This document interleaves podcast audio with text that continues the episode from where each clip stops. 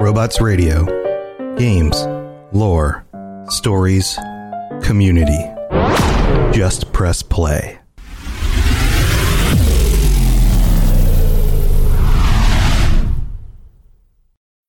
When you need mealtime inspiration, it's worth shopping Kroger, where you'll find over 30,000 mouthwatering choices that excite your inner foodie. And no matter what tasty choice you make, you'll enjoy our everyday low prices, plus extra ways to save, like digital coupons worth over $600 each week. You can also save up to $1 off per gallon at the pump with fuel points. More savings and more inspiring flavors make shopping Kroger worth it every time. Kroger, fresh for everyone. Fuel restrictions apply.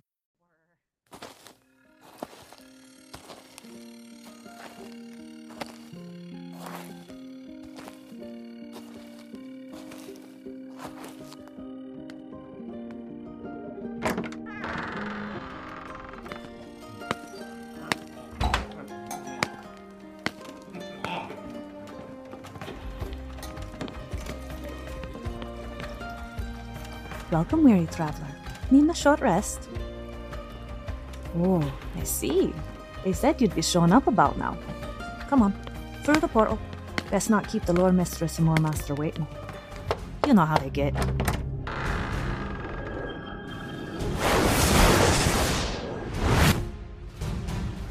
Robots Radio presents the Dungeons and Dragons Lorecast.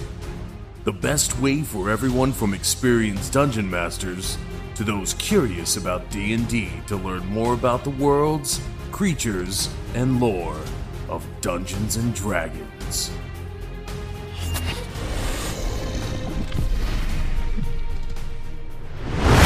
Hello and welcome to the Dungeons and Dragons Lorecast. My name is Sergio, And I am Mary. and you are listening to our first impressions episode for the newest official book from Dungeons and Dragons, Bigby presents Glory of the Giants. Uh, as of this recording, the official uh, the official book is not out. However, we uh, we through the pre-sale through the uh, Mhm. digital physical bundle, we're able to Yep. get uh, pre-access, you know, pre a sneak peek at the Mhm. digital copy of the book. And so we've been looking at this for uh, since it pretty much debuted, uh, came out on the first of August. Uh, and so we're going to talk a little bit about it. We're going to give you some of the lore contained therein. And this is a Mhm. lore heavy book. Fresh, hot lore. It's I remember I used to go to a grocery store and they would have someone like screaming out like French bread, fresh hot French bread. And at the time I thought it was charming, but now that I think about it, like possibly couldn't be anything more annoying than that. It's guess- like the uh, beer guys at stadiums. Ice cold beer, yeah. Yeah, but Law, I mean get your law. you You're expect gonna have that. to forgive that accent. I'm so sorry. I've been reading nothing but Planescape, and that's the only voice that's narrating for me. I It's mean, the it's guy that got it's it's very Morte like. So yeah, it's it's to be forgiven. yeah. But speaking of Planescape, we'll be right back to all the Planescape lore very promptly. Um, but yeah, we definitely wanted to Mhm. give a once over uh, Oh, for uh, for Glory of the Giants. over. Well, I say Once over, but we're actually devoting a couple of Patron Plus installments to it as well. you guys. Okay, we're gonna record it once over. We've looked at it a couple more times than that. But yeah, this is going to be one. It's going to be a chonker of an episode, and two, we've got uh, two Mm. Patron Plus installments for uh, Yep. for those uh, fair folk of the Patreon. Because I mean, like I said, it's it's very lore heavy.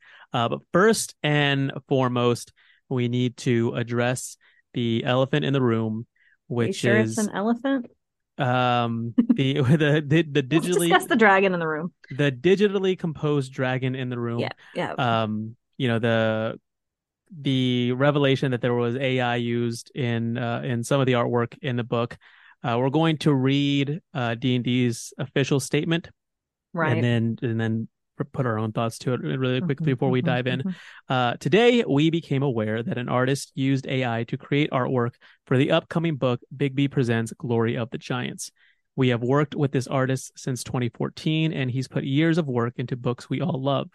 While we weren't aware of the artist's choice to use AI in the creation process for these commissioned pieces, we have discussed with him, and he will not use AI for Wizard's work moving forward. We are revising our process and updating our artist guidelines to make clear that artists must refrain from using AI art generation as part of their art creation process for developing D&D art. Um pretty cut and dry. Yep. Um obviously uh issuing As it should be. yeah, issuing uh, a sort of mea culpa, like, hey, like we uh, did not realize that they had used AI, and it's one of those things. Like, you know, this particular artist uh, has like they have all the way from the core rule books for fifth edition has Yeah. has done the work for them, and so it seems like it's one of those things. Like, hey, like, we we really don't have to like look this over. Like, we kind of, But this artist's profile is also heavily which is like also weird. Yeah, like it's there's I have a hard time believing that they didn't that it wasn't known. I mean, it's I think For- it was yeah. more of a eh, whatever, brush it under the rug, and if something comes up, deal with it kind of a thing. Because know- they're not the artist isn't quiet about utilizing it, and that's absolutely fine. I don't mean that in any derogatory way. As a no, I, as a I would I would rather an artist be- be upfront if they're going to do that. yeah, like hey, this is what I yeah exactly. It can be used as a tool, but it it needs to be very. There's a lack of transparency, Right. Yet again, and that's problematic. Right, right. And so um from the statement it seems as if you know moving forward they're not going to allow any sort of AI art to be um one like you know um used in a book and two even you know Like It as uh, references, as uh yeah so it's um which again like if you want to use AI by all means Mhm, do so That's fine. yeah that's fine um however like you said you know be transparent about it be upfront about it Mm-hmm. let whoever may be uh patronizing whatever work that you are supporting that whatever you know whatever that Yeah. your work may appear in Mhm. um because personally i like to pay artists for art i like to pay human would- beings yes, I would prefer it to be done that way as well. What with all of the issues that AI is having in addition to that, because I wouldn't want any of my creative works borrowed from and thrown in with anything else without me knowing or being spoken to about it. And it feels very invasive. No, yeah, absolutely. I love um one of our patrons, uh Balari, posted a meme or posted, you know, a a, tw- a, a is it still called a tweet? Something that was posted on the X website, Sure, Whatever. it's still a tweet. whatever they're called Um, now. Okay, Um, yeah, we'll we'll call it. Is that like that's like five E? We're Uh, it got named five E because the- Posted an X. we xed. I guess I don't. Yeah, post yeah, eh, somebody X'd that um someone had an archaeology website had an AI write an article on on the on the scimitar weapon Mhm. and it accidentally scraped uh from D and D and brings up strength and dexterity and so yeah so obviously like you know AI can be a useful tool but to It- yeah, outright wholesale say like hey this is we're going to start using this to replace artists both written and visual ah nah my guy don't want any part of that. Yeah, No. that's that's that's a line for me. I there are far too many amazing artists out there to waste. Like, why would you? I understand the easy route. I guess people like cutting corners sometimes, but there's far too many amazing artists out there. I don't have enough money. I want to buy Yeah. art from all of them. So No, yeah, exactly, exactly. So that's you know, like I said, we wanted to address that really quickly. Now let's dive into the book itself. Mhm. Uh, Glory of the Giants. Bigby presents Glory of the Giants. Like I said, very lore heavy. There are Oh, you know new monsters in its bestiary or bestiary. Uh, there are uh, mechanics. Uh, for example, there um, there's a new subclass class option uh, Mhm. for the barbarian. You know, Path of the Giant. Um, there are a couple of background options, um, Mhm. including Rune Carver, uh, which is that you you de- dedicating your life to studying runecraft. that is so cool. See, I like Uh, the other one. I like the giant founding. I, Like it I like I like them both. It's I like yeah, I'm I'm with you on that. They're both they're both pretty solid though. though you aren't a giant, you grew up among giants, and so. Mm-hmm. Uh, like you have some like giant ways about you, you know, like Mm-hmm. so. Uh, and I, I love this idea of of backgrounds, um, like moving forward. That's going to be more that, and well, that's what informs your character, rather Right, than it's- you know. it's adding the classes and- nurture aspect of it instead of Right. it's nature versus nurture. It's nature and nurture is being added in there, which is absolutely far more real and I think will I think in the long run, it's going to work really well for immersion for people too. I think it'll add to that. No, yeah, absolutely. So let's let's get into the lore. Let's Mhm. let's talk about this. Battle worn and weary, bruised from her journey, Diancastra entered the All Father's Hall. With calm confidence, she claimed her due under the birthright of her blood, her father's gift of godliness. So the saga of the demigod Diancastra is it's this this epic poem in the the uh in the way of like the Iliad, the Odyssey sort of thing. Yeah. Uh, it's treasured by you know by the skalds and the storytellers among all manner of giants. It's uh there's a tw- there's a portion that's 12 stanzas long of the poem that's excerpted at the beginning of the book and it's probably it's uh, one of its most popular scenes it describes how Diancastra convinces her father to imbue her with divinity even though her mother was a mortal was a mortal giant right. and so, and you know, and this story is unusual among the saga of the giants because it describes uh, Annam's deeds. Annam being like the the all father of of the of the giants, hmm um, describes them as being in times dawning, and so it boldly proclaims that Annam collected the fragments of the first world, which was the Mhm. original world of the material plane, uh, created by our old friends Bahamut and Tiamat. Hashtag Team Tiamat. Always. and contributed in some way to their transformation into the material plane that we know today, as well as you know all the different worlds of the multiverse. You know your your your Oerths and your Faerunes and your Mhm. Krynns. Uh, other sagas claim that Annam was you know as instrumental in the creation of the inner planes Mhm. you know slowly sorting through all the all the all the chaos of the elemental chaos until the you know the four different element, elemental planes took Right. shape and so all of these different you know stories and sagas and and, and epic Well, yeah. poems they all explain the giants close ties to or they they they seek to explain the their close ties to the elemental forces of air earth fire and water you know, by by pointing to you know Annam's early efforts in the elemental planes. Mhm. And you know, Diancastra's saga also summarizes the most central tragedy of giant kind's long history.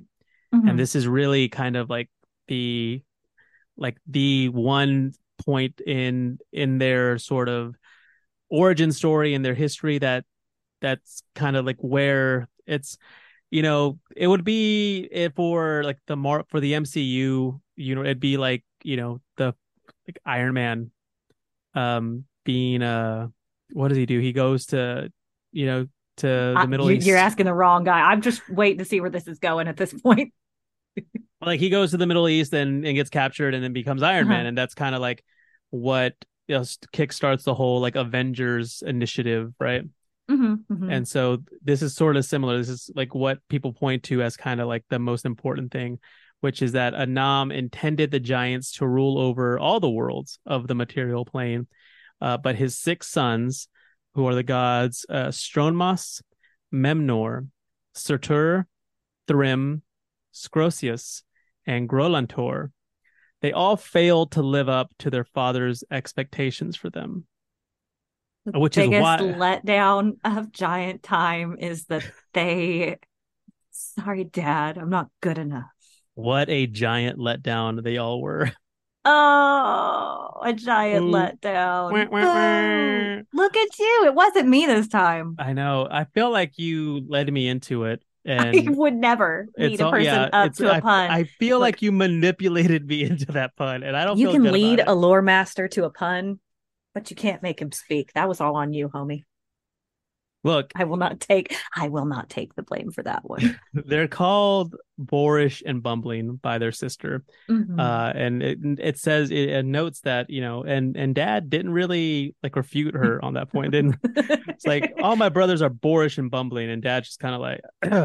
you right sip. I mean, like, yeah, doesn't really like doesn't say like doesn't agree, but also doesn't say like no, they're not. Like, just kind of like just like clears his throat, and takes a sip from his uh god PBR, whatever. I don't know. goblet I mean, checks yeah, the but- time, even but- though watches don't exist. right? Uh, Huh. Yeah, he's all knowing and omniscient, omni- uh, omniscient. So, um, so yeah, uh, Annam's disappointment in his sons causes him to retreat to a hidden realm within the Outlands, far removed from the material plane and the domains of other gods. Right. Uh, off the pout. And another another key moment in Diancastra's saga is the challenge that Annam presents to his daughter. You know, Mm-hmm. at first he dismisses dismisses her deeds kind of like as pranks, as rebellion, just sort of, you know, capricious youth, right? And Mhm. sort of brings up this challenge to, and to bring him, quote, pure perfection.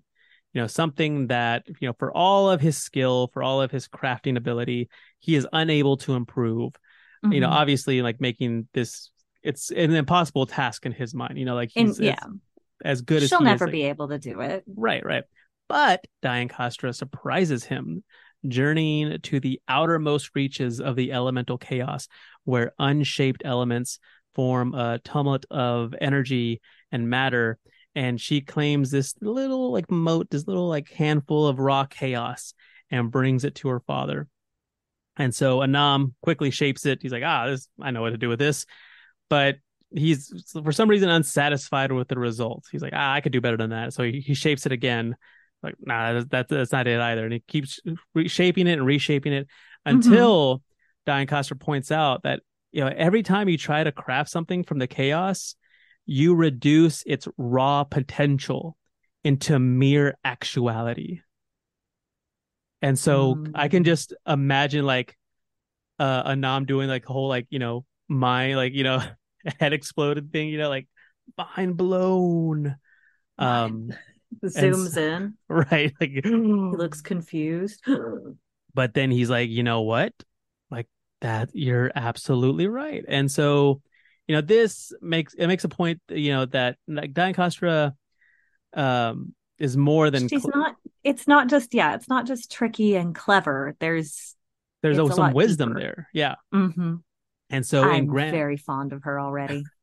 in granting his daughter's request for divinity, uh, Annam acknowledges that the you know same chaotic, changeable potential exists within his sons and their descendants. Their descendants, obviously, being the giant kind, you know, Right. species that we see today. And ultimately, this acknowledgement holds out the possibility that Annam's faith in his descendants might be restored, and that the All Father might one day be drawn from his self imposed exile. And that glimmer of hope, faint as it may be, is the most significant motivation for those giants who hope to reclaim their people's ancient glory. And obviously, probably accounts for why that, you know, Right. that particular saga is so oh, popular among yeah. giants. You know, it kind of, oh you know, yeah, everybody wants to hear the story of the hero not- or the yeah. god. how they're that- not completely screwed. How you're yeah, that's got that last little glimmer of hope, but maybe you could be the one to change it. Like, pff, duh. Oh, yeah. Yeah. I ab- love- ab- Oh, absolutely. sure. And so uh the descendants of Annam are, you know, like I said, various creatures of the uh giant creature type.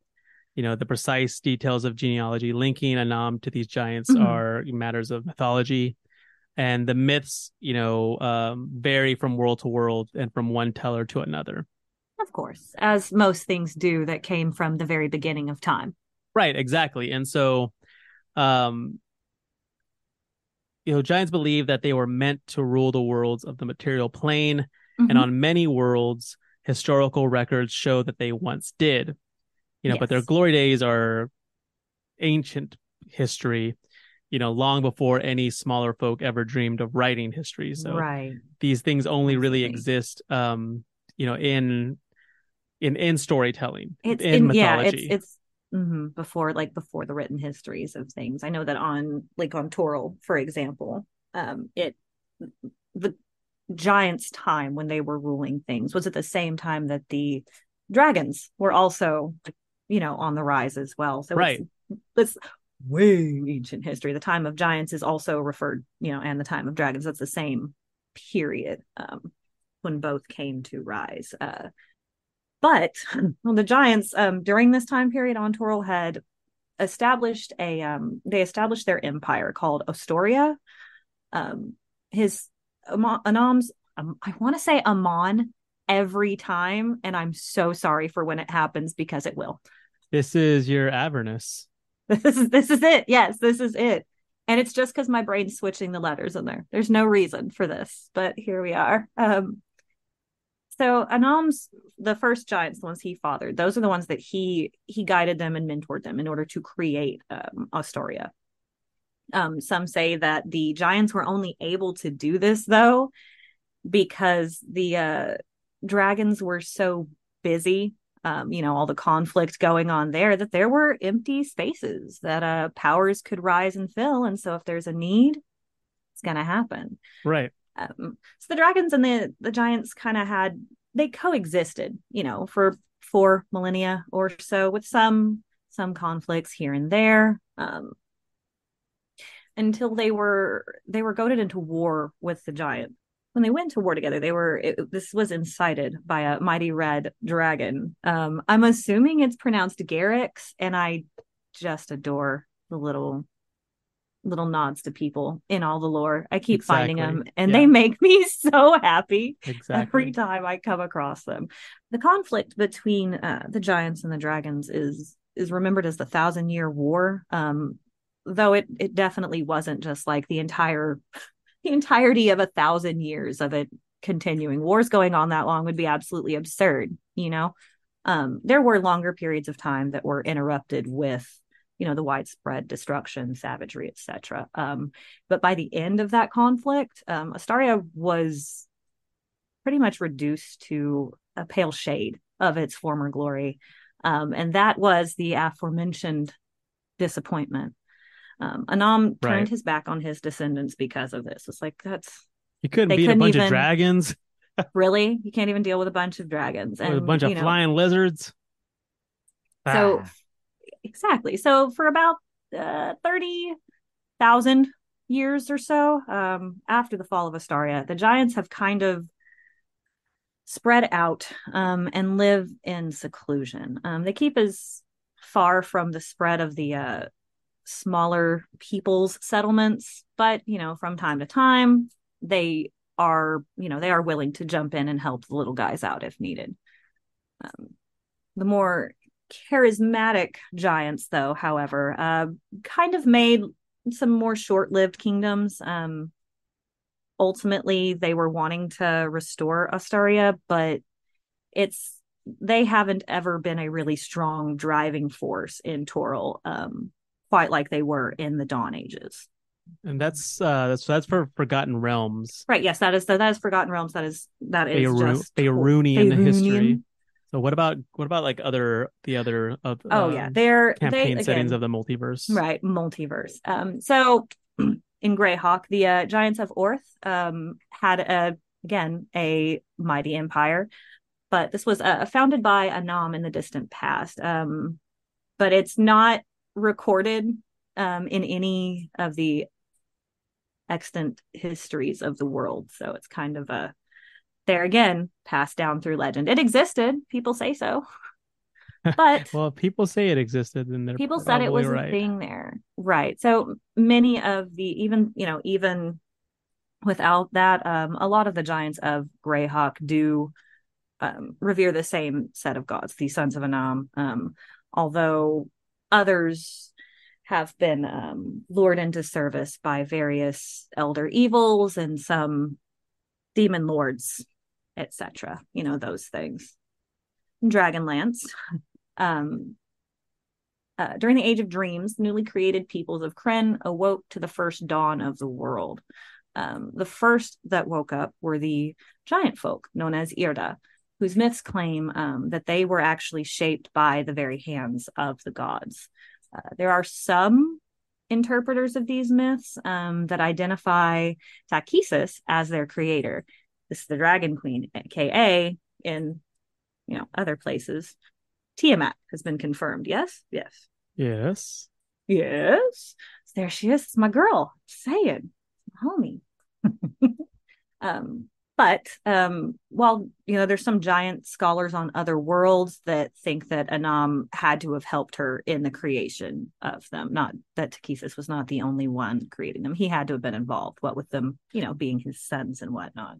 Um, the Irda quickly established like the first like strong nation of this new world um, and subjugated humans um, as this empire grew, and they ruled this way for thousands of years, but eventually um, decadent cruelty will bring an empire down. And they So it- they say. so they say, and they it absolutely did so. It just things continued to decline until the human servitors finally said, "Hey, there's more of us than you, and we're done here," and overthrew them. While still there are more giants over on Eberron, another of my favorite locations, by the way. Um, so after in the ashes of the war between the you know demonic forces and the angelic forces, it left uh, the primeval world kind of in ruins.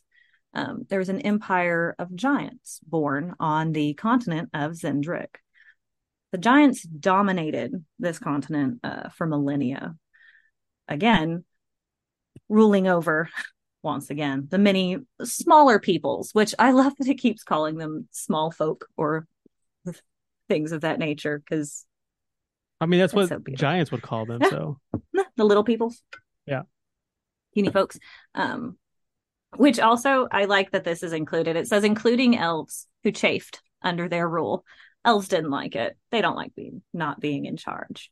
Um, so when the might of the giants began to finally like wane, the elves were, you know, long lived as they are, they got a lot of time to um to let that brew in there, to let that kind of marinate in their hate. Oh, I'm rhyming now.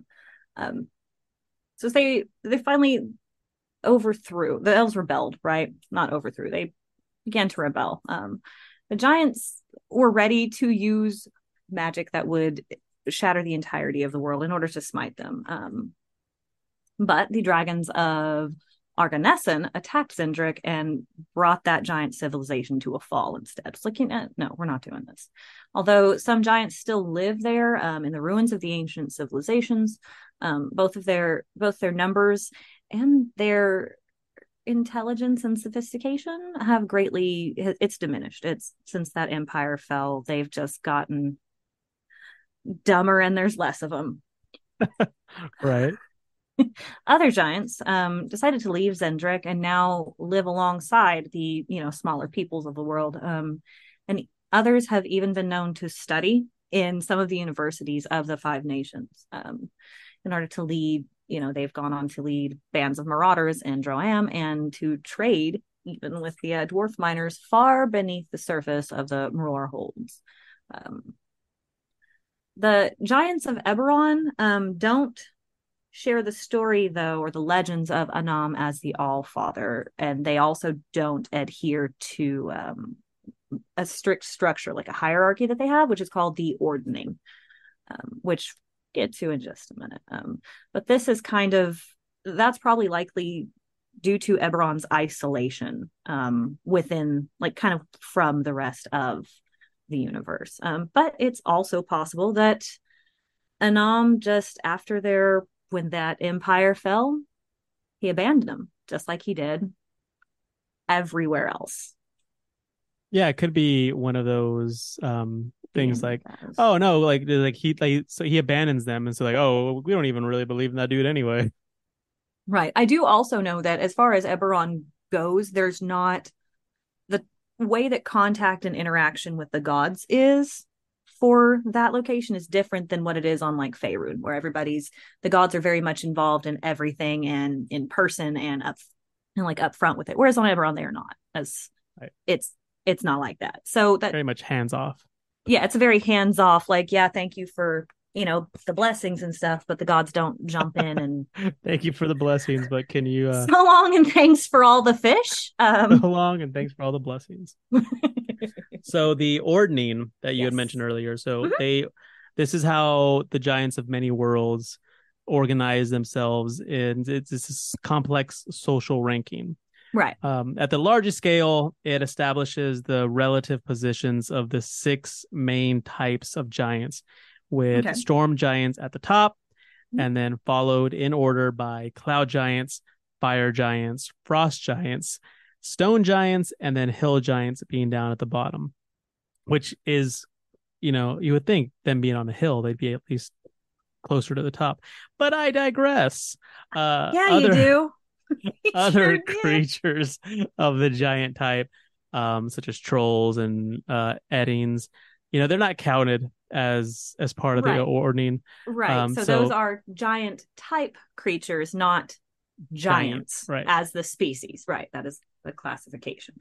and so it essentially that puts them like at the very very bottom even below hill giants um, and then at a smaller scale every giant has a precise place within the larger framework of the ordning and Okay. each kind of giant has a different way of assigning that place so uh, cloud giants they rank themselves based on wealth so if you're a cloud giant like where you are in that in that section of the ordning determines how rich is determined by how rich you are. I was so Um, hoping you were going to say fluffiness. Like, how fluffy are you, bro? You're not that fluffy. You're at the bottom. Uh, Fire Giants is based on crafting skill. Frost Giants just raw brute physical strength. So like, I imagine a bunch of Frost Giants just like arm wrestling each other. Uh, Oh Stone- my gosh, all these icy bros. essentially yeah like all these Like like icy. icy gym bros um stone giants it's based on a combination of artistry and rock throwing so a little bit you know, it's you can't just be the emo or the jock you gotta have a little of both Oh Uh, no, it's the no, that's got that whole oh, who's this like emo kid from somewhere else, but he has a really good arm vibe. Like, are you kidding me? It's the quarterback sunshine for Remember the Titans. That's what energy that has. well then that those are stone giants uh hill giants give their respect to larger and stronger giants without putting much thought into their own like hierarchical ranks like they they obviously like they're like okay y'all are above us but beyond that like it's it's whatever i kind of vibe with the hill giants in that respect Yeah. It's like, all right, this Uh, is where we are. Cool. uh only storm giants largely solitary and you know imagining themselves above such petty concerns Right. have no have zero interest in ranking themselves Yeah, because oh, it's it's just a number. It's not that big of a deal. i mean when they're you're the already top. they're oh yeah they're already at the top so Yeah. So yeah, they don't want, i guess they don't want to hurt anybody else any of their own feelings Mm. um but regardless of a giant's ranking within its own kind no giant can transcend the ordning of the six giant kinds so the most accomplished fire giant artisan like so you know Yeah. that's how they that's how they rank fire giants within their own section of the ordning uh, how good of a craft you know how good your crafting skill is so Right. even the best one still ranks below the poorest cloud giant, which wealth is how cloud giants do their whole thing, which right. is kind of wild. So to quickly summarize, ordning ranks the six main families of the giants, and then Mhm. each family's place in the ordning corresponds to the birth order of that associated son of Annam. So Right. Stronmaus, Annam's firstborn, is regarded as the progenitor of storm giants Mhm. and Grolantor, progenitor of the Hill Giants, is Annam's youngest son. So depending on where where when your when your giant god was born determines where you're stuck in life, I guess. Man, It's it's it's a hard knock life. Um so apparently. storm giants, Stronmaus, cloud giants, Memnor, fire giants, Surtur, frost giants, Thrym, stone giants, Skoraeus, and hill giants, like I said, is Grolantor. And so, yeah, I mean, it's just that's that's how things shake out, and that might be another reason why the Giants of Eberron kind of eschew that. They're like, yeah, you know what? If this fire giant is as ice cold at crafting as he is, like he should be able to bump up, right? Right, right. Everyone is just kind of like hands off. Their guys like, look, just say thanks sometimes and do what you're supposed to do, I guess. I don't know. what uh what this neat little structure does though is it Uh-huh. overlooks the daughters of Annam. I Uh, noticed this. Hiatea, uh Iallanis, and of course Diancastra. Mhm. You know, and these goddesses and their worshippers often push against the boundaries of the ordning for obvious reasons. You know, both within each kind of giant and in the overall rankings Yeah. of the giant families. Uh, and while no giants count the goddesses as ancestors, Mhm. uh, you know, but that helps ensure their popularity extends across giant kind, though.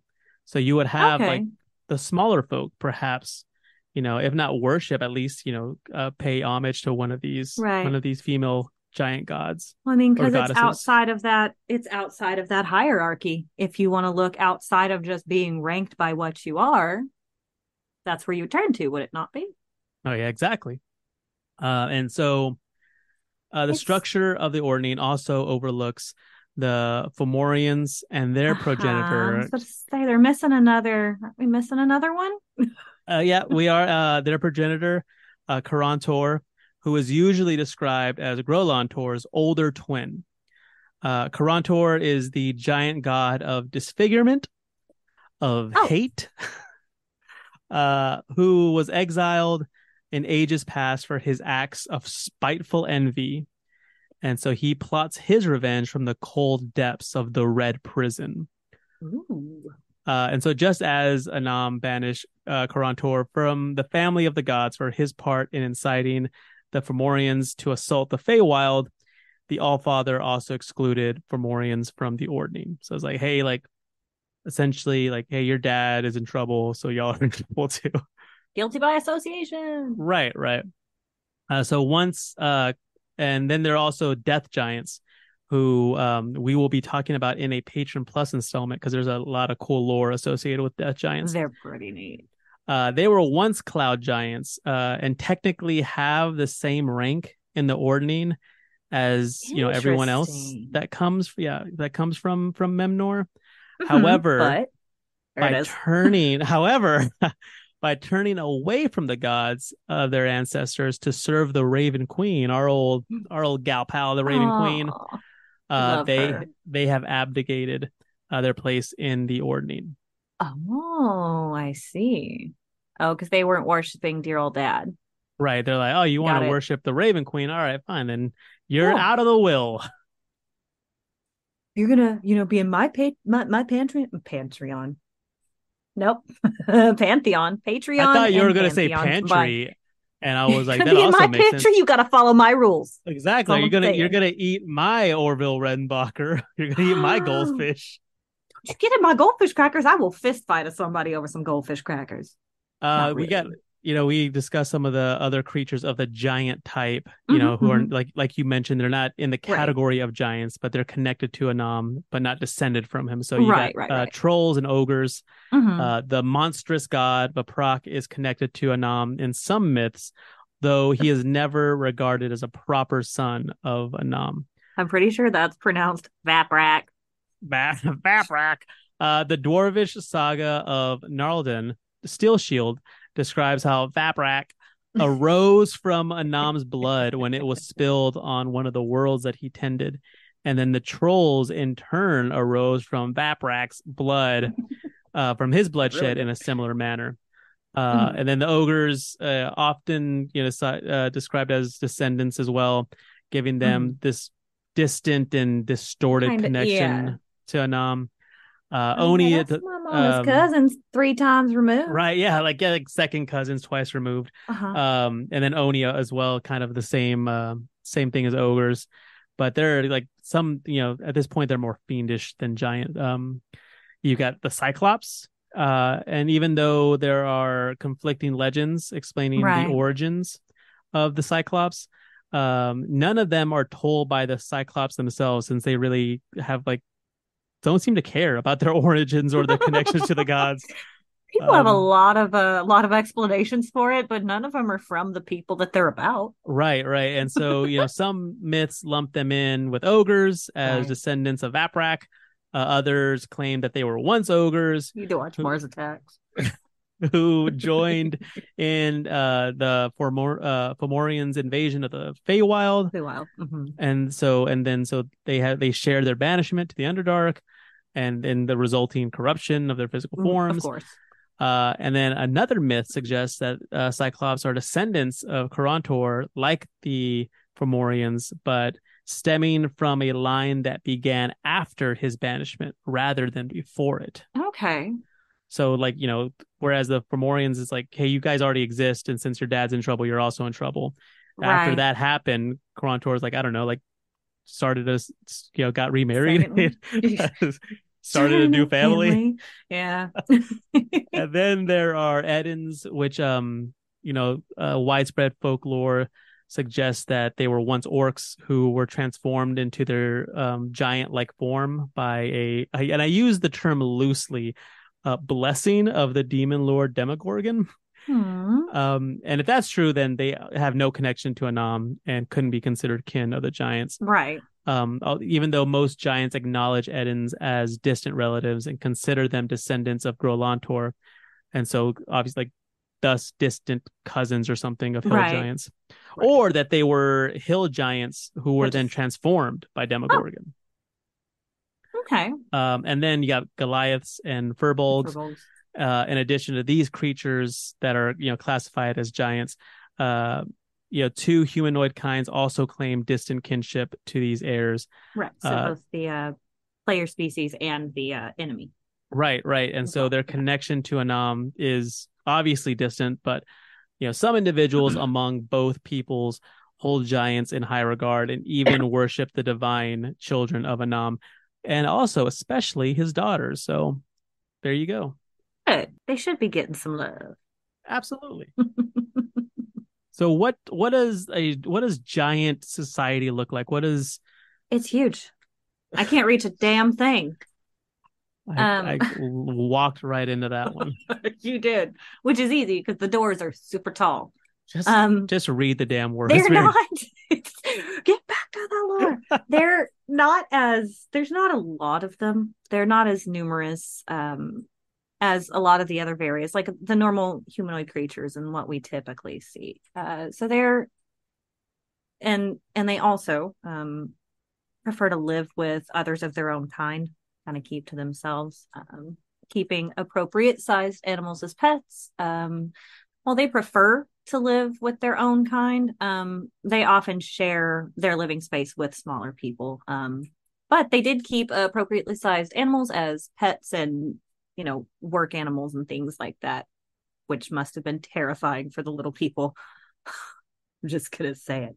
Um, there are, though, uh, some giants are more, unless they're, you know, reclusive or exiled, which does happen as it does in other societies. Um, most of them are social, but they live by choice or circumstance. They end up having to live alone. Um, they'll establish their lairs in more remote places, um, or tend ancient ruins or into enclaves that have been more recently abandoned. Um, there are some that wander the world. They want to learn about as much of it as they can.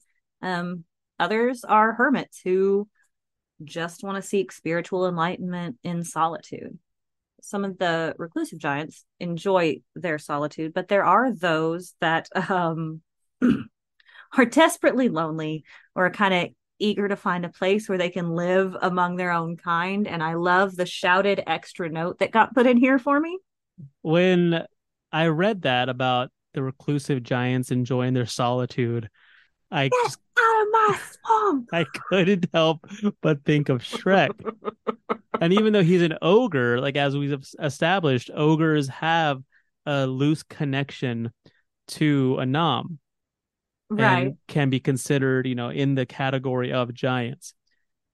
And so, I mean, if anything, short, short, Shrek is. Shork is the wish.com version of Shrek. Uh, when you order Shrek off of Wish, you get Shork. Uh, Shrek is at the very least lore accurate, and I appreciate that.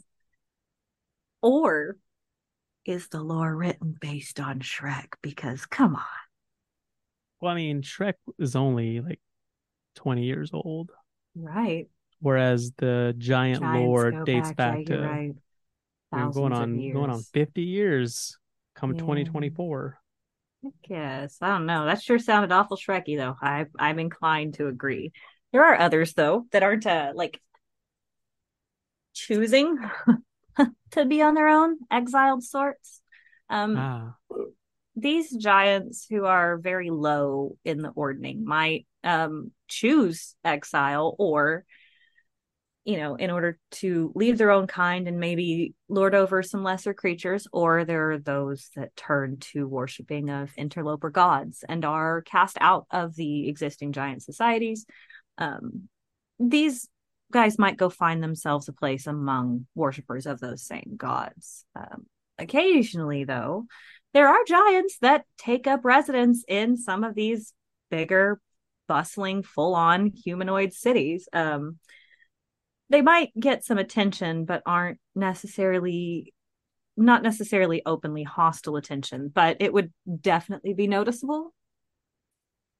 Um, those that live among smaller folk uh, tend to naturally gravitate gravitate. What?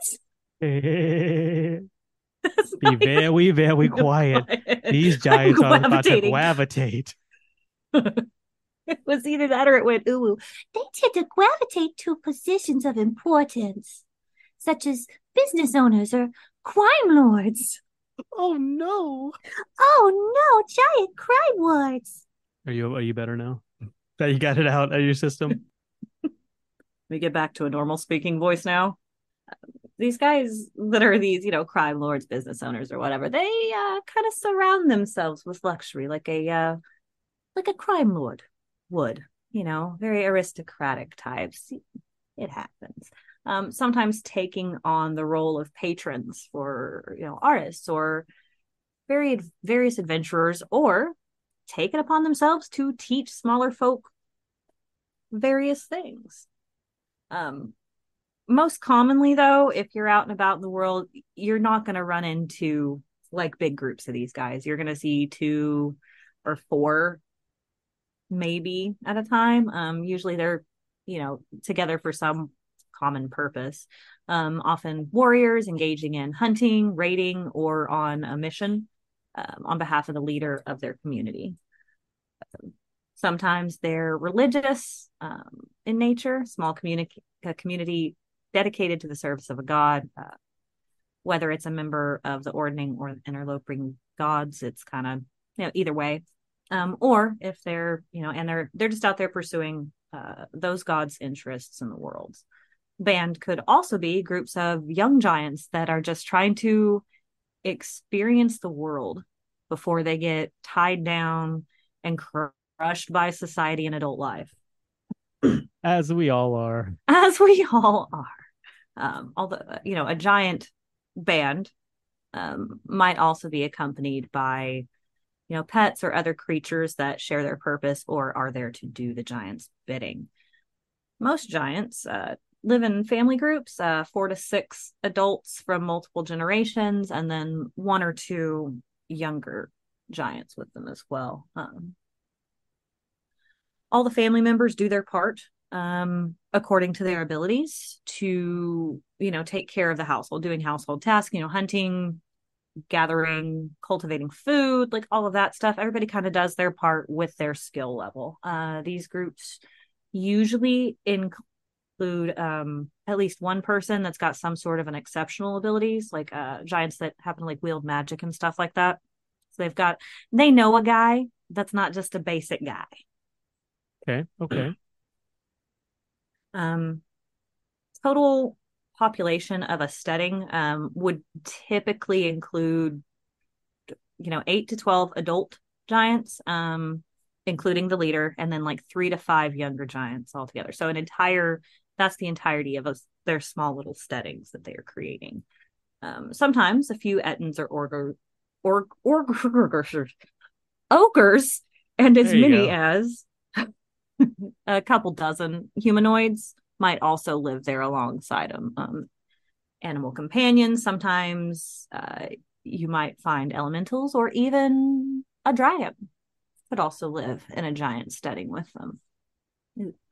Uh, while the larger ones are rare, um, they do exist, uh, and they're typically, you know, clusters of family groups and are like steading close together, close proximity, and choosing one guy as a leader for all of them. So larger larger settlements. Um, mountain might have several steadings and households at uh, different points along the slopes of it. Um, the example given here is a uh, is a vast underdark chasm um, that uh, would have many caves in the walls, each of which holds a giant steading linked to the others by a tangled network of bridges. So steadings that are parts of a larger settlement um, are arranged geographically. Um, that's also done by their ordning ranking of the giants who live there. So whoever gets the higher up you are, the better spots you're going to get. Really, they really stick to that, don't they? They do. It's it's everywhere. Fair enough. Uh, the like the exactly. So like the sovereign studding might be up at the uh, peak of the mountain or at the very depths of the chasm, depending on what's preferential for each guy. You know, do your own thing. Um, high status giants populate uh, nearby steadings, while the lower ranking giants would live the farthest away from it. So, like the smaller settlements, um, the larger ones are also likely to include, you know, humanoid inhabitants as well as their like their companion am- animals, other creatures that are, you know, the giant type as well. You would also sometimes find here the uh, Ettins and ogres, cyclops. Oh my! Oh my! that was not planned by any stretch. That was not planned. No, it just it happened. Sometimes it just happens. Um, but they're usually divided among the component steadings. Um, sometimes they live in different part of the settlement altogether, like on the lower, like the lower slopes of a mountain, for example. So you know that there's the about the society, but are there? Do they have like mercenary groups and guilds and stuff like people do as well? Different organizations. Uh, yes, Mary, they do. Uh, so, uh-huh. uh, Glory of the Giants talks about a couple of different of the uh, a couple of different organizations that giants have, um, such as Giants of the Hidden Rune, uh, that are active across many of the worlds of the material plane, uh, on worlds that you know that have had giant empires in the ancient past, mm-hmm. you know, mm-hmm. such as Ostoria in the Forgotten Realms and the giant empire of Xen'drik and Eberron. Members of the Hidden Rune venture into these ruins of the of these lost civilizations to collect you know any writings any technology any artifacts that they may find and so and then on the worlds that really don't have historical records of such mm-hmm. past glories um, like Krynn, members of the organization nevertheless search for any remnants of an empire that might have been forgotten. Hmm. And so, if traveling giants from other worlds discover a rare world where giant civilization is flourishing, they strive to document every aspect of that civilization. Yep. And I love that, that there's a myth behind the name, you know, Giants of the Hidden Rune. Uh, according to this story, Annam gave the great giant empires of the past access to a rune of such enormous power that it guaranteed their dominance over the world. But when the empires fell, one of the giant gods, um, Diancastra in some versions, took the rune and hid it. Uh, and so the and so the giants of the hidden rune hope to find it and then use its power to once again restore right. you know their ancient might uh, to the giants of the hidden rune the children of annam are in this temporary state of decline you know a sort of like a pause between you know just wait for it one of these right, days. Yeah like you know a pause between two great moments in their history. You know this is just sort of like a, a slight dip.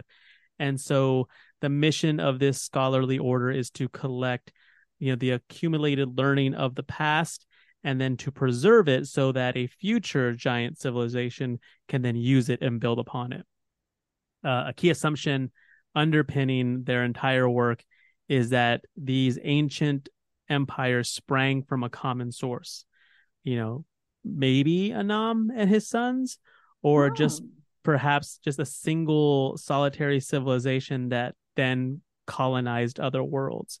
Either way, by gathering as much information as possible about these ancient empires, you know, they hope to piece together a picture of, you know, the proto empire behind them all. Right. Um, myths and histories include many explanations for the decline of the giants' ancient empires, um, for Annam's abandonment and of his descendants. And it is the stewards of the eternal throne uh, who posit that the ancient giants failed in their responsibility to care for the lesser peoples of the world. I mean, it kind of sounds like maybe they did. So these are very much your like you know your knights, your paladins. Um, Mm-hmm. and instead of tending, so they believe that instead of tending the worlds that Annam made and you know guiding their inhabitants toward greater wisdom and prosperity, Mhm. the giants just tried to rule uh, and Yeah. tried to exploit and tried to subjugate. And for this sin, you know, they believe that Annam cast down the giants' empires and turned his back on his children. And only by undoing that can giants return to their intended place in Annam's creation and regain his favor. Hmm. So yeah, so the Hopeful stewards giants. hopeful giants. So the stewards of the eternal throne, like I said, they're organized like a like a knightly order. Mhm. Uh, many chapters uh, encompass all the stewards who live across a wide geographical region, you know, perhaps a continent or perhaps the an entire world, um, and is always led by a chief steward. You know, each uh, chapter is independent from all the others, uh, and the chief stewards of different chapters rarely meet and coordinate their efforts. Efforts, which seems a little, you know, Counterproductive. a little bit, uh, yeah. It's like that's not really. I mean, okay, hold on. It's not really hurting anything, But like, but maybe it maybe could shooting an email guys. back and forth, you know. Yeah, this could have been a text. Um, but so they they rarely meet, they rarely coordinate their efforts, except in cases where some evil arises that threatens an entire world or even multiple worlds. Um, these uh, members swear an oath of service to the order's mission. Uh, the specifics of the oath vary from chapter to chapter, but the fundamental tenets are Mhm. pretty much the same, which is stewardship. You know, we are custodians of the worlds, not rulers, and we work to preserve what has been entrusted to our care. Uh, protection. Smaller and weaker peoples deserve our protection, not subjugation. We are strong and shelter the smaller folk behind our strength. Uh, education is a third one. Though we have forgotten much of the wisdom of our ancestors, we strive to ensure all peoples can pursue wisdom, learning, and enlightenment. And finally, peace. We foster peace among all peoples. All who desire to live peaceably together are welcome among us. Um, so, and I'll I'll discuss the third organization that the that the book goes into, but of the three, I think that's the one I vibe with the most for sure. I I did vibe most with the World Root Circle. Oh, do you? Okay, so I mean that makes sense because you're very much I a druid in real life. It Uh, yeah. So the World Root Circle, there's this uh, saga that's chanted among the giants in that group that describes a great tree that grew on the first world at the dawn of time. And this tree was planted and tended by the elven god Corellon. Mm-hmm. And this tree was a seedling of the mighty Yggdrasil, the world tree that connects all the outer planes. And so when the first world was destroyed, seeds from this great tree scattered into the void of the material plane. And so some myths say that Annam nurtured each of these seeds until they sprouted and formed worlds of their own. And these worlds now constitute the material plane. I love giants- those kinds of creation stories. Giants of the World Root Circle tell the story as a way to remember their purpose, which is um, they imagine themselves as Annam's gardeners, you know, tasked with tending the roots of all the Mhm. worlds he made. You know, and on some worlds, they literally tend uh, a great world tree that they believe to be a seedling of the tree from the first world. And on other worlds, they believe some other geographical feature is the quote root of the world. Uh, you know, something like a like a towering mountain or a yawning cavern deep under the Mhm. mountain, you know, or meteor meteorite in an enormous crater, like something, you know, some sort of geographical, I guess, like oddity, maybe Yeah, just a very a very something notable. Awesome, but in the in the way Not- of inspiring awe. Right, not in the like shaka shaka narnar way, but Yeah, yeah, like But in the- inspiring awe, yeah, something right. magnificent like that. I could see how that is, you know, right, yeah, something just so something like bigger you. breathtaking hmm and awe inspiring that you have to believe that that has to be That has know, to be a higher gods. power. right. Yeah. uh, I just keep imagining like some giant be like, "Oh, awesome, bruh." Uh, so whatever forms these roots take, the giants believe they are the nexus points linking the worlds to each other and to the outer planes. And so when giants of the world root circle gather at the you know the roots of their worlds, Mhm. they perform rites meant to preserve these Mm. roots, to nurture the health of the world, and enable a mystical communion among members of the order, both the ones present and those on other worlds. And much like humanoid druids, like lore Mistress Mary, Mm-hmm. uh, these giants strive to maintain the forces of nature in their delicate balance and oppose any forces, uh, even the forces of gods such as Surtur and Thrym, like actual sons of Annam, that threaten to elevate one element over the others or to distort the elements beyond their natural proportions. Exactly. Just saying. Gotta be balanced, man. Gotta have that balance. Speaking Right of now, balance, the element of fire is out of control here on the plain of Texas. Oh, absolutely, for real. Some somebody, so we need our our world root circle druid uh, giants doing their job here. Uh, but We- speaking of balance, uh, we have a balance to the show. We have to have a middle of it, There's a middle. and in the middle we do all sorts of stuff. So let's uh, jump right into it, and we'll come back and talk about some of these uh, giant gods. They're huge. You're gonna love it.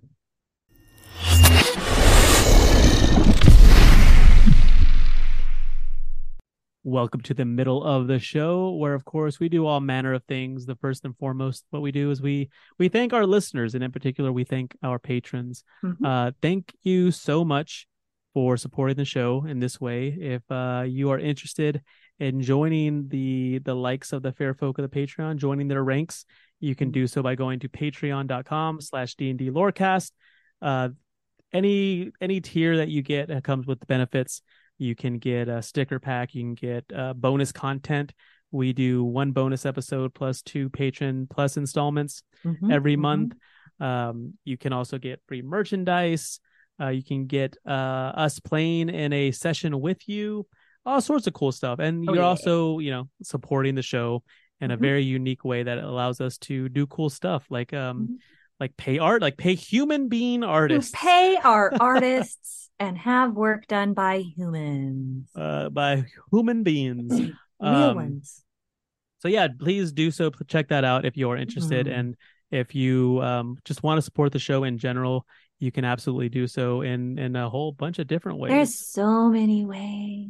There's so many ways. Also, but that uh, that uh, the patron stuff that gets you an invite. You get an invite to join us Oh yeah, every month on the Patreon roundtable. every month on the patron round table. But it's okay if you're not, you know, if you're not in the way of doing the Patreon thing, that's okay. Um, go check us like on any of the apps that you're listening to us on now. Go rate us, give us five star rating, or you know, tell us if there's an issue. Give us feedback. We're cool with that too. Um, if you want to chat with us, you can find us on all of the social medias, all of them. We're on the Instagrams, we're on the TikToks, um, we're we're we're on. Oh man, I don't want to say we're on X. That sounds not cool. I mean, it doesn't, but we're there. We're there. We're over there on Uh, the yeah. social media site known as X, formerly known as Twitter. Um, I- all of those are at DND Lorecast. We're on a few of the uh. Twitter clones. uh, We're on. Blue oh yeah, this is right. Squat- you keep Blue Sky This thread. This is true. Mm-hmm, mm-hmm. I'm gonna have to get a comprehensive list. I mean, it's kind of kind of seeing how this whole thing shakes out. Yeah, yeah, yeah. Well, see, I'm notified whenever the rest of the uh whenever the rest of the uh, uh, X receivers tweet receivers, that's when I find out that you've joined social media for us. It's usually where it is. But you know, if you want uh if you would like something a little less chaotic than that scene, um, you could also just email us straight to us. You don't have to deal with other people. That's uh dndlorecast at gmail.com or you can talk to us over on our channel on the Robots Radio Discord or join our Discord that is just us and a bunch of D&D nerds. It's amazing. It's it's where I spend most of my time online. It's to be true. honest. It is. There it's it's a pretty great place to hang out. Everyone in there is fantastic. But yeah, you can uh any of the ways to be social. Yeah, and, and on our Discord, you can talk about your latest session, like something awesome that Mhm. happened. You can ask for advice from the Mm-hmm. Peanut Gallery. You know, you got a campaign brewing, or you got you want to build a Oh character. boy, are they opinionated. Uh, you can discuss video games. You can even Mm-hmm. discuss. Uh, there's a sports channel if if you're into Oh, if you're not just into uh fantasy D and D, but you're also into like fantasy football. You could I also will- discuss that. I will say, I forget we have a sports channel. That might be the only channel the lore mistress has muted. Because I know you got it. I mean, yeah, I I'm mean, not worried about it. I mean, that was really uh, uh, that was That was for like, you. I mean, it was kind of for me, but like I know like our you know our friends Tex, uh, who's a hockey fan Mhm. uh, and a pro wrestling Oh, fan, yeah. and as, Oh, yeah. well as uh, Darkwing, who is a hockey fan.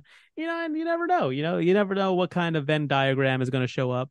And like I said, it, it takes all kinds. It takes all kinds, and I I absolutely love it. And so that being said, like, you know, there's all manner of things. And of course, if you want to talk about something other than D&D, D&D, we've got cool a too. channel for other TTRPGs. Mhm. You know, you were just talking about um you know, someone posted a meme about um with the Grim Reaper going Oh, past several doors. You Yes. know, the Grim Reaper being Wizards of the Coast and you know, having passed yeah, having already slaughtered Ravenloft and Spelljammer, Dragonlance, and then knocking on the Planescape door next. Um, you know, which is, you know, sure. Uh, but you know, then we had a discussion and like most of the most of the uh the consensus was that Ravenloft was dope.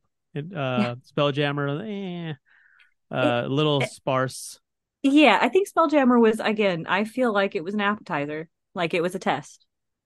Like to see, like you know, if if Yeah, go ahead. old Put out enough of it to get people interested, to spark people that would be interested in it, to see how much interest there is before releasing and um dumping a lot of money into creating content for it. Because if it's not going to sell well, unfortunately, right, you're not going to get it officially from Wizards that way.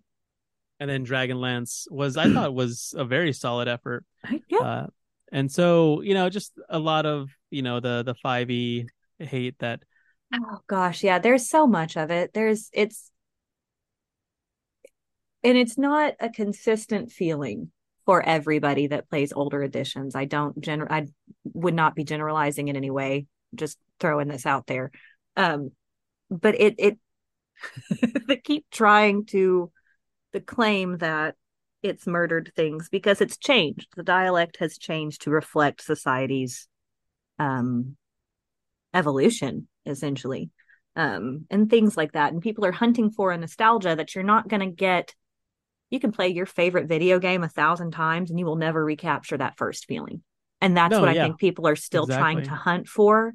And i i feel like we're we're inching closer i think this specific drop that we're discussing currently in glory of the giants has been it's it's it's solid it's a good effort a lot of good lore for sure. And, a lot of good lore yeah you know, and I I brought up the point that um it's kind of like the music industry where like you know Mhm. you're only going to hear you know what the people and like the the head honchos want you to hear like on the radio Mm-hmm. you know like if whatever like the major labels want to push the major labels in this case being wizards whatever they want to push is what you know general populace is going to get. But Mm-hmm.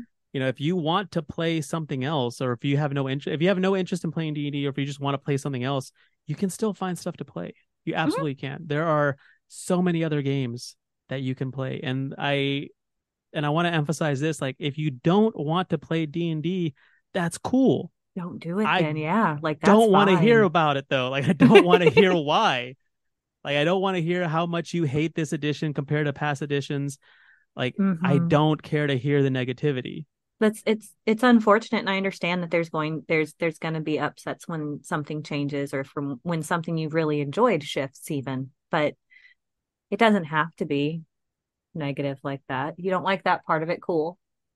How many other TTRPGs are there? at least four At, At least, least. four. no there are literally hundreds of different games you can play yeah. And you know what? If you are super psyched about something else, tell me about that. Don't don't waste my Oh, time telling me why you hate this latest edition of Mhm. D and D, or or you know, you Mm. know why why you only still play Advanced D and D First Edition.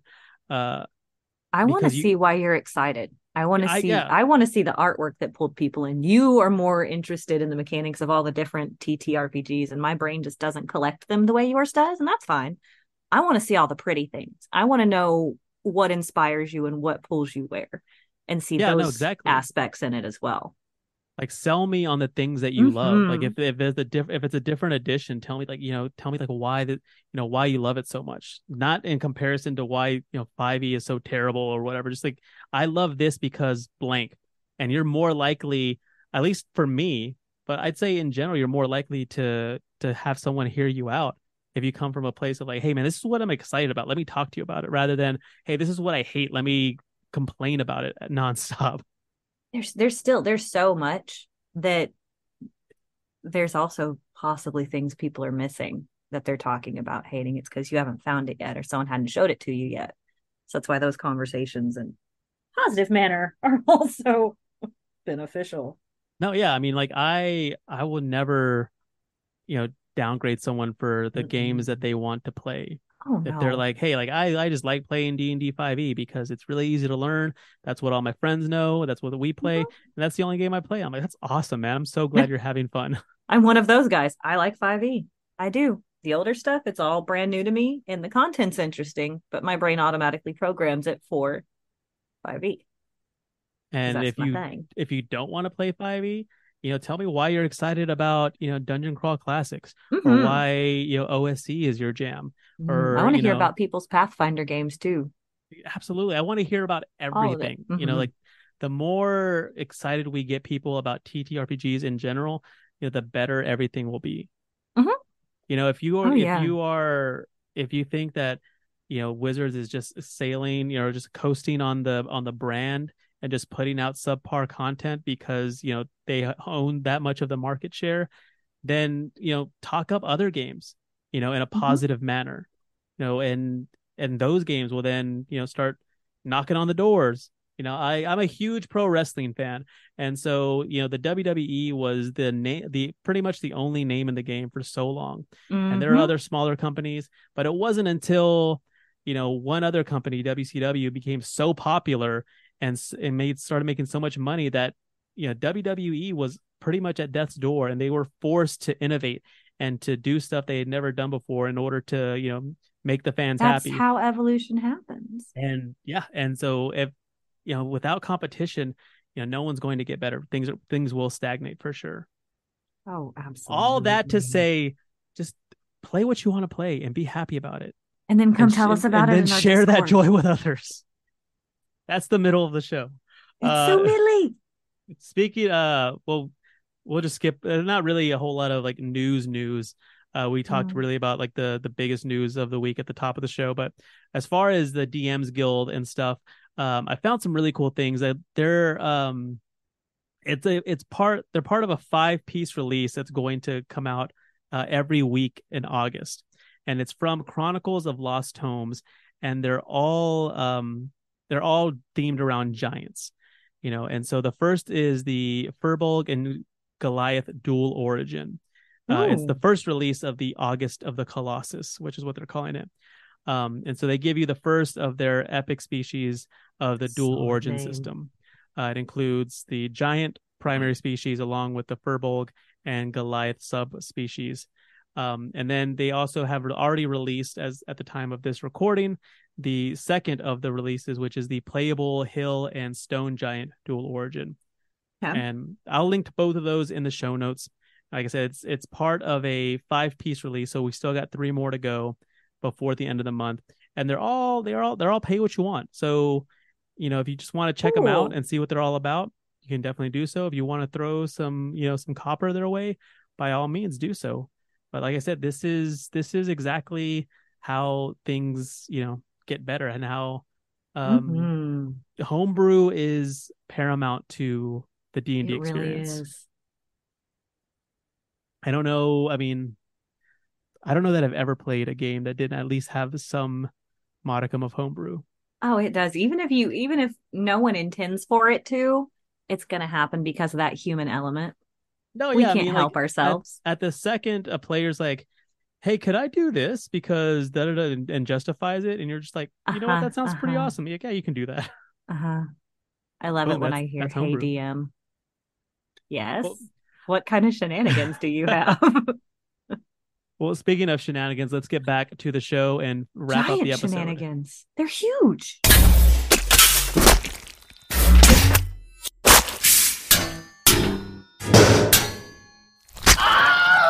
Welcome back to the show. We're talking Bigby presents Glory of the Giants, and in the second half, we're going to talk about gods and religion. How do you feel about that? I am I am on board. This part I I we both know this is kind of my area that I tend to drift towards in lore. I love reading about and learning about the gods and the various like the, the religious aspects of it and how all of it ties together because you get to see the pulls from different um different groups and societies like culturally IRL and that part I think is always fun to see where the reflections are. No, yeah, absolutely. So let's let's learn you something Mhm. about about Learn giant, me something new, lore master. about giant gods and religion. uh, so they, you know, the myths of the giants, they, you know, they differ uh, in the details across the material plane, but most of them portray giants as descendants of a progenitor god, uh, usually, um, but goes by the name uh, Annam, the All Father, and we've discussed An- Annam previously. Um, giants believe that they are nearly divine, as you know, direct descendants from this god, uh, and they're inclined to view their existence as part of a mythic story that is still unfolding. And unlike you know some other more powerful, maybe or more ancient, possibly creatures like dragons, giants don't typically exalt themselves and demand worship from you know what would be, would be considered lesser beings. Right. you know rather they are often drawn to you know follow gods and sometimes other powerful beings who can help them live out their part in this epic saga that they feel is still unfolding. Uh, most giants revere a pantheon of gods comprising of Annam and his divine children, which Mhm. you know we have already discussed, called the Ordning. You Mhm. know, and this is like we said earlier, this is the archetype that structures giant society.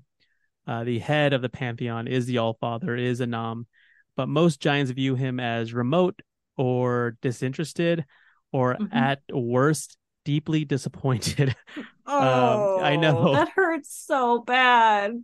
Um, who has little role to play in giant life um, as is. And then the other 10 gods, generally recognized as his children, you know, are more im- important or at least more active in most giants' views. There you go. So uh, we're going to run through not all of the gods. Um, we're going to go through a few of them, and then the other gods that we don't discuss, we'll actually save for a patron, another patron plus installment. Like I said, there's a bunch of lore. So we got a patron There's plus a on Death. Giants, A little extra. and then we got a patron plus on the um, the remaining uh, giant god So uh, Annam, complicated figure, you know, depicted in a variety of ways in myths told across countless worlds of the material plane. You know, these stories have been altered, obviously, in in the the game of telephone that takes place over the course of a thousand years. Ah, yes. You mean storytelling. Right, exactly. uh, in some myths, he's the creator of all the worlds Mhm. uh, and other gods merely populated them. Um, uh, you know, Annam made peoples of their own creation. Uh, some myths often describe an ancient era where giants were the only people inhabiting the worlds, um, or that they Right. at least shared the world with dragons. And other myths, uh, Annam works with other gods to create the worlds together. Uh, in fact, the Diancastra saga that we talked about at the top of the show Mhm. describes Annam as gathering the shattered fragments of the first world uh, and then spreading them across the material plane to create countless worlds. Mhm. And then still other myths describe Annam as a sleeping god whose dreams formed the substance of reality and allowed other gods to create within it, which to me is like That's the pretty cool. I know like the the most the coolest and trippiest one of them all. So I'm kind of like that's that's dope. That might be where I would lean, I think. Um, yeah, not because I believe it, just because it's the coolest one. Mhm, mhm. Like, do you want to know what I believe or what I think is the coolest? Rule of There's cool. two different things. It's gonna. I'm sorry. Rule of cool is gonna win out at my table every single time. Uh, Annam is usually described as an all-knowing god whose deep learning you know, profound meditations and expansive philosophy, offers uh, endless wisdom for his descendants to study. Mm-hmm. Uh, occasionally, he's uh, seen as a trickster whose escapades around the world or worlds are greeted with uproarious laughter, but also serve as cautionary tales. I love that so much. And giants, uh, but giants on most worlds agree that Annam is no longer active in the affair of giants in the material plane. You know, some say that he's despaired over his Mm. quarreling children, while others believe that he has lost hope in his descendants, you know, when their ancient empires fell into ruin. Some claim that he is weakened after a long battle against his Oh. brother Memnor, uh, who is also sometimes described as one of his own one of his one of um, Annam's sons. Mm. Uh, and then it was forced to withdraw from the world until he regains his strength. And then still other dubious tales suggest that he fled the material plane to escape the consequences of some misadventure. Little There's so much Norse, little rascal. I know, right? Roman in all of this, and I, I just Here for it for sure. I, yeah, I needed this. Thanks, I needed that. So Memnor, let's talk about Memnor really quick. He are there an ambiguous figure in the mythology of giants. You know, tales concerning him are so disparate that it's it's possible that you know it's actually two different gods that exist with the same name because Okay. you know there's there's so much going on there's so much going on and sometimes like that that might not be the same person uh, more likely uh, the confusion surrounding his nature and identity is a result of his own duplicity in most myths memnor is it is. constantly tricking and infuriating his father drawing annam's wrath down upon him and more often his brothers um, and in one myth Memnor is actually not his Annam's son, but rather his sinister twin, constantly challenging his brother for control of the worlds. Ah, so the light dark argument, the uh, Right. In this tale, Annam defeats Memnor, but is left so weakened by the contest that he has to flee to his private sanctum, leaving his children to govern the affairs of the giants. Uh, Memnor is typically described as clever, persuasive on the one hand, uh, but sly and manipulative on the other. Uh, his brothers often suspect him of trying to usurp Annam's place at the head of the ordning so that he is able to rule over all the affairs of giant kind. And among mortal giants, the same accusation is often leveled against his priests, but giants who revere him for his charisma and intellect just insist that he just it's he has the welfare of all giants at heart, you know, that right, uh, right. and we're just seeking to restore giants you know to their proper place at the head of all creation. Um but still his wicked priests uh who emulate his duplicity his self-interest yeah, and his manipulation uh to make others do exactly what they want you know it's they kind of bring they bring the whole vibe down karma. uh, yeah, these priests often undermine or exploit the ordning to their own benefit. And so, without careful investigation, it's impossible to separate these villains from the ranks of the priests of Memnor who are faithfully serving the or- serving the ordning, you know, acting as advisors and advocates at every rank Mhm, of mhm. giant society. So, you know, it's yeah, very much like you said, like counterproductive, and it, it's kind of hard to trust them because you never know which one's on the up and up Yeah. and which one isn't Mhm. uh, Diancastra, who we've discussed uh, her saga and and her uh, her cleverness, um, is the youngest child of Annam, born of a mortal giant mother shortly before Annam retreats had retreated from the material plane. Uh, the saga of her effort to claim her full divine inheritance is a popular tale among giants who value guile and trickery over brute strength or even magical might. Mhm. The tale is also beloved because it offers hope that Annam might emerge one day from his self imposed exile if his des- descendants can restore his faith in them. The saga tells of uh, the demigod boasting to her father of her clever deeds rather than her feats of strength. You know, she solved a sphinx's riddle. She plumbed the secrets of the ocean and stole a string of pearls from a god of the Kuo-toa. And through these and many other exploits, she demonstrates not just her giant sized might, but also her bravery. And I love this that it adds the it adds the note that borders on foolhardiness. yeah. Um, well, brave and stupid. It's a thin line. I Okay. mean, yeah, for sure, absolutely. very, very, very thin line. uh, her talent for trickery, which is often aided by magical illusions, and her Mhm. cleverness. You know, giants who value or seek to emulate these qualities pray and sacrifice to her, asking her blessing. And those who hold out hope for the restoration of giants' ancient glory worship her as well, imploring her to find a way once more to Annam's secret sanctum and to persuade him to end his seclusion. I mean, if anybody's gonna do it, It's gonna be her. It's gonna be Gotta Diane be Kostra.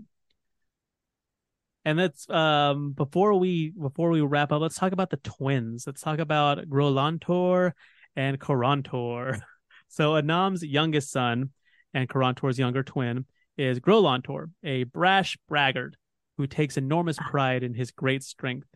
Um, some say it's his only redeeming quality. uh, wow, wow. Tales he's a of giant pain in the ass, or a little bit seems like it. Yeah, it's the the exploits highlight his strength and his insatiable hunger. Uh, and most of them end with him in conflict with one of his siblings. of. Um, to hill giants, these stories make Grolantor a figure to be admired, but among the other giants, he is the butt Oh. of every joke, always coming out Everybody knows this guy. Yeah.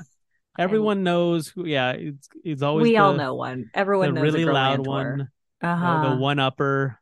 Uh huh. That So- to him it's great and does not. It does like right over his head that nobody else is. Right, right. like, yeah, okay, but cool. Uh, these giants think he's a selfish boor who has no Mhm. respect for the Ordning, as Grolantor refuses to see why his status should not be equal to that of Stronmaus, you know, the storm giant uh, god, and his other brothers. Uh, in addition to hill giants, some frost giants admire his physical might, and many ogres and Ettins revere him as well. Grolantor exemplifies the principle that the strong should take whatever they want without Hmm. regard for the needs of the weaker creatures. And while the ordning holds no meaning for hill giants, I mean they're they're on the bottom, so why would it? Right. Um, or ogres or Ettins who are even lower lower. Um, Uh-huh.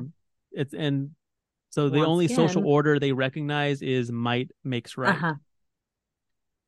Kind of Brutish, boorish. a little Yeah. bit, yeah. Yeah, I can. Yeah, I mean, I I will just throw it out there. Um, he's not completely wrong. I mean, in in execution, he's not wrong. Just but, doesn't see why his status shouldn't match his brother's. Like, why? I mean, yeah, that's true. That's true. Why not? Well, if you thought he was bad, Oh, good. uh, Karontor is the elder twin, and in a handful of myths appears as a wicked schemer whose hatred of his brother knows no bounds. So the Okay. Fomorians once occupied a place in the Ordning corresponding to Karontor's place, Oh. but then he goes and incites them to assault the Feywild. Mhm. And so then they're banished into the Underdark. And so then yep, Karontor yep, is also banished into a Right. subterranean prison. Ooh. Uh, so Mhm. few dare to worship Karontor, even in secret.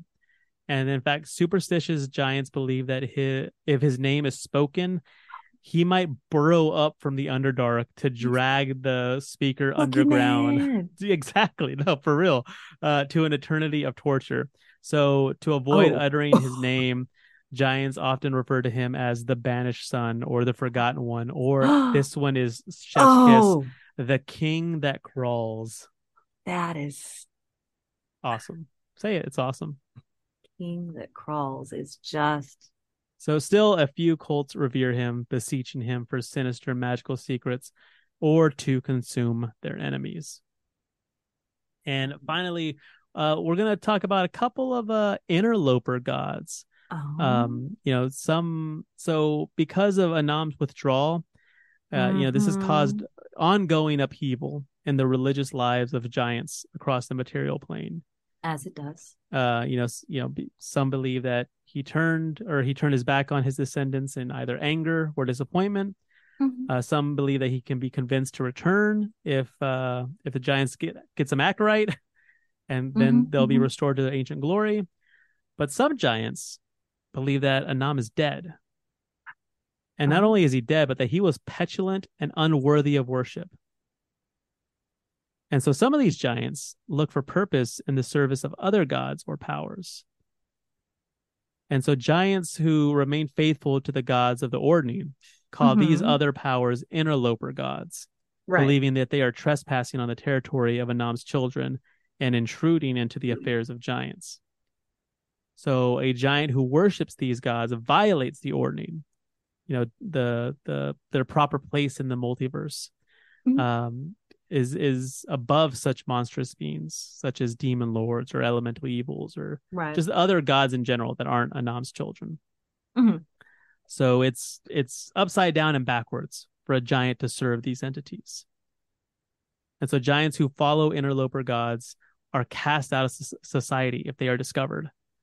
But they believe that the benefits of serving those powers outweigh the risk of exile. Faith is a powerful thing. Faith is a very powerful thing. So the first one that we'll discuss is Baph- Baphomet. You know, we've discussed Baphomet in the past. Mhm. The Horn King encourages his followers to embrace their fundamentally bestial nature. So giants who delight in the frenzy of battle and bloodshed are easily lured to the demon lord's service. Uh, and also stone giants who feel stifled and repressed by their society sometimes break free in dramatic fashion by embracing Baphomet's creed.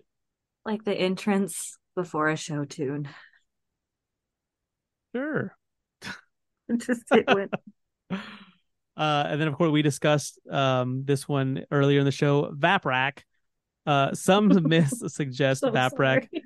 is a child of Annam and thus properly belongs to the Ordning, but and others just say he was formed from Annam's spilled blood. Uh, But for a, a variety of reasons, he is never accorded equal status to the All Father's other children. Known as the Destroyer, Vaprak is prone to mindless, uh, destructive rampages, and the god is described as a greenish creature that pretty much resembles a troll. Oh, Uh, indeed, Okay. legends suggest that trolls formed from Vaprak's blood in the same way that he came from Annam's, uh, Annam's. Uh, so that's why many trolls venerate him. Uh, some ogres also worship Vaprak, Mhm. um, and then also giants who despair, uh, who who dis- despair over the fact that they can never rise up in the ordning. right, right. Uh, service to a demon lord is tempting to many giants, particularly those frost and hill giants who value size and strength above all. And for these giants, demon worship paradoxically offers both freedom from the structures of the ordning, you know, the and from the notion of a cosmic order in a more Mhm. general sense, Right, right, right. um, and exactly the kind of power that their ordning rewards. Oh, So it's a little weird. Uh, and then finally, Demogorgon. Demogorgon has few followers among the giants of the Ordning, but Ettins often recognize a kindred spirit in the two-headed demon lord. There is a kind of Ettin cultist known as the de- uh, known as the Echo of Demogorgon uh, that's Mm. described in the book. Uh, these are Ettins who have received Demogorgon's hideous gifts. right. You know, um, some legends claim that the first Ettins were orcs transformed by Demogorgon, the prince of demons, uh, while others tie their origin to Grolantor or another god of the Ordning. But whatever the truth is of their origin, Ettins sometimes recognize a um almost like a like a twin flame in Demogorgon and devote themselves to a Right, right, right. service. And those who prove exceptionally valuable to his Mhm. purposes are awarded with a and I u- again use the term loosely blessing oh, that transforms them into monstrous echoes of their demon patron. oh, So cool. the arms of an echo of Dem- Demogorgon transform Reveal. transform into powerful tentacles and they also um i guess grow a second head because it says the heads take on a more bestial appearance cool. the transformation leaves the echo frenzied with rage the two heads shouting and howling at I each mean, other with a fury that resounds with demonic magic, sowing discord and Mm. confusion around them. As the echo's monstrous heads roar and bite at each other, nearby creatures are racked with psychic pain, or join in the ruckus, attacking their allies? I mean, to be fair, I'd probably be pretty enraged if a demon lord gave me a second head. Yeah, it's it's like, man, I just wanted the tentacle arms, now I gotta have two heads. Dang it. I just want two tentacle arms though for whipping people with. I still want two normal ones. Fair enough. Fair enough. Well, so there you have it, the glory of the giants. Like I said, if you want And to get some more some more lore uh from this book and from giants, you can uh, check out patreon.com slash D&D Lorecast. We'll have Mhm. a, a couple of different Patron Plus installments uh ready and uh, willing to go for y'all. But yeah, this one's Yeah. uh, this one's uh this one's pretty lore heavy and I'm I'm a fan Super of it. chunky. Yeah. Oh, absolutely. Needed some good, solid. Needed some good new lore. That Like being said, a- uh, join us again next week. We're going to be uh, back on our Planescape ish, uh, and I couldn't Oh, be we? happier. I couldn't be oh, happier. aren't we? Oh, it's gonna be a mess. Thank you so much for listening, for letting us be a part of Thank your life for this short amount of time, and we hope to we'll hope to talk to you soon. We hope to hope that you uh, keep listening. We hope to hear from you on on any of the social medias or on the Discord. Mm-hmm. My name is Sergio. And I am Mary. Fare thee well, dear listener, and until we meet again, may all your twenties be natural. Thank you for listening to the Dungeons and Dragons Lorecast. If you've enjoyed the show, consider following us on Twitter, Instagram, and TikTok at D&D Lorecast, or jumping into the Robots Radio Discord to chat more with us about Dungeons and Dragons. We'll see you soon.